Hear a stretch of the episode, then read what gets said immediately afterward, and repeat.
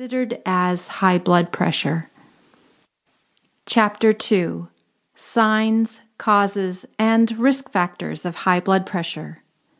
High blood pressure is a silent killer because it often shows no obvious symptoms for a long time. It is estimated that 33% of those that have high blood pressure are not even aware that they have the disease. However, hypertension cannot be taken lightly. If left untreated, hypertension will cause serious damage to the heart and overall health. There are two main types of hypertension. When high blood pressure has unknown causes, it is called essential hypertension. When high blood pressure is caused by a known condition or disease, it is called secondary hypertension. An estimated 95% of hypertension cases are essential hypertension. On the other hand, secondary hypertension is sudden and the blood pressure level is much higher than in essential hypertension. Malignant hypertension is another type of hypertension that develops suddenly and without warning. It is when your blood pressure levels become extremely high and you are suddenly in hypertensive crisis, which is life threatening.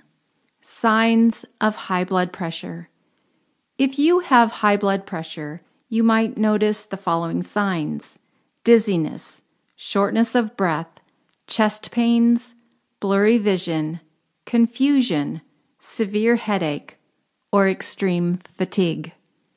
It is important that you check blood pressure before feeling these symptoms, because by the time you feel the symptoms, your blood pressure level might be flying off the charts.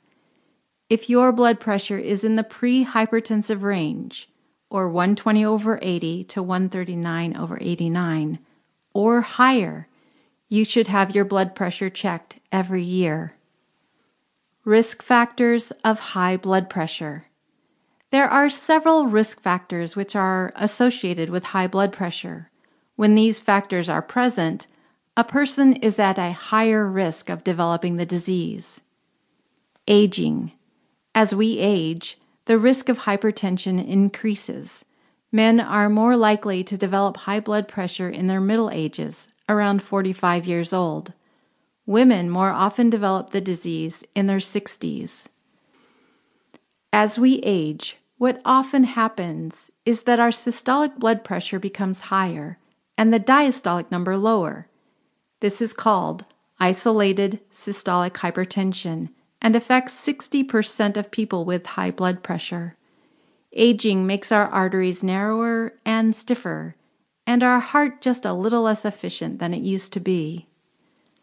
Ethnicity.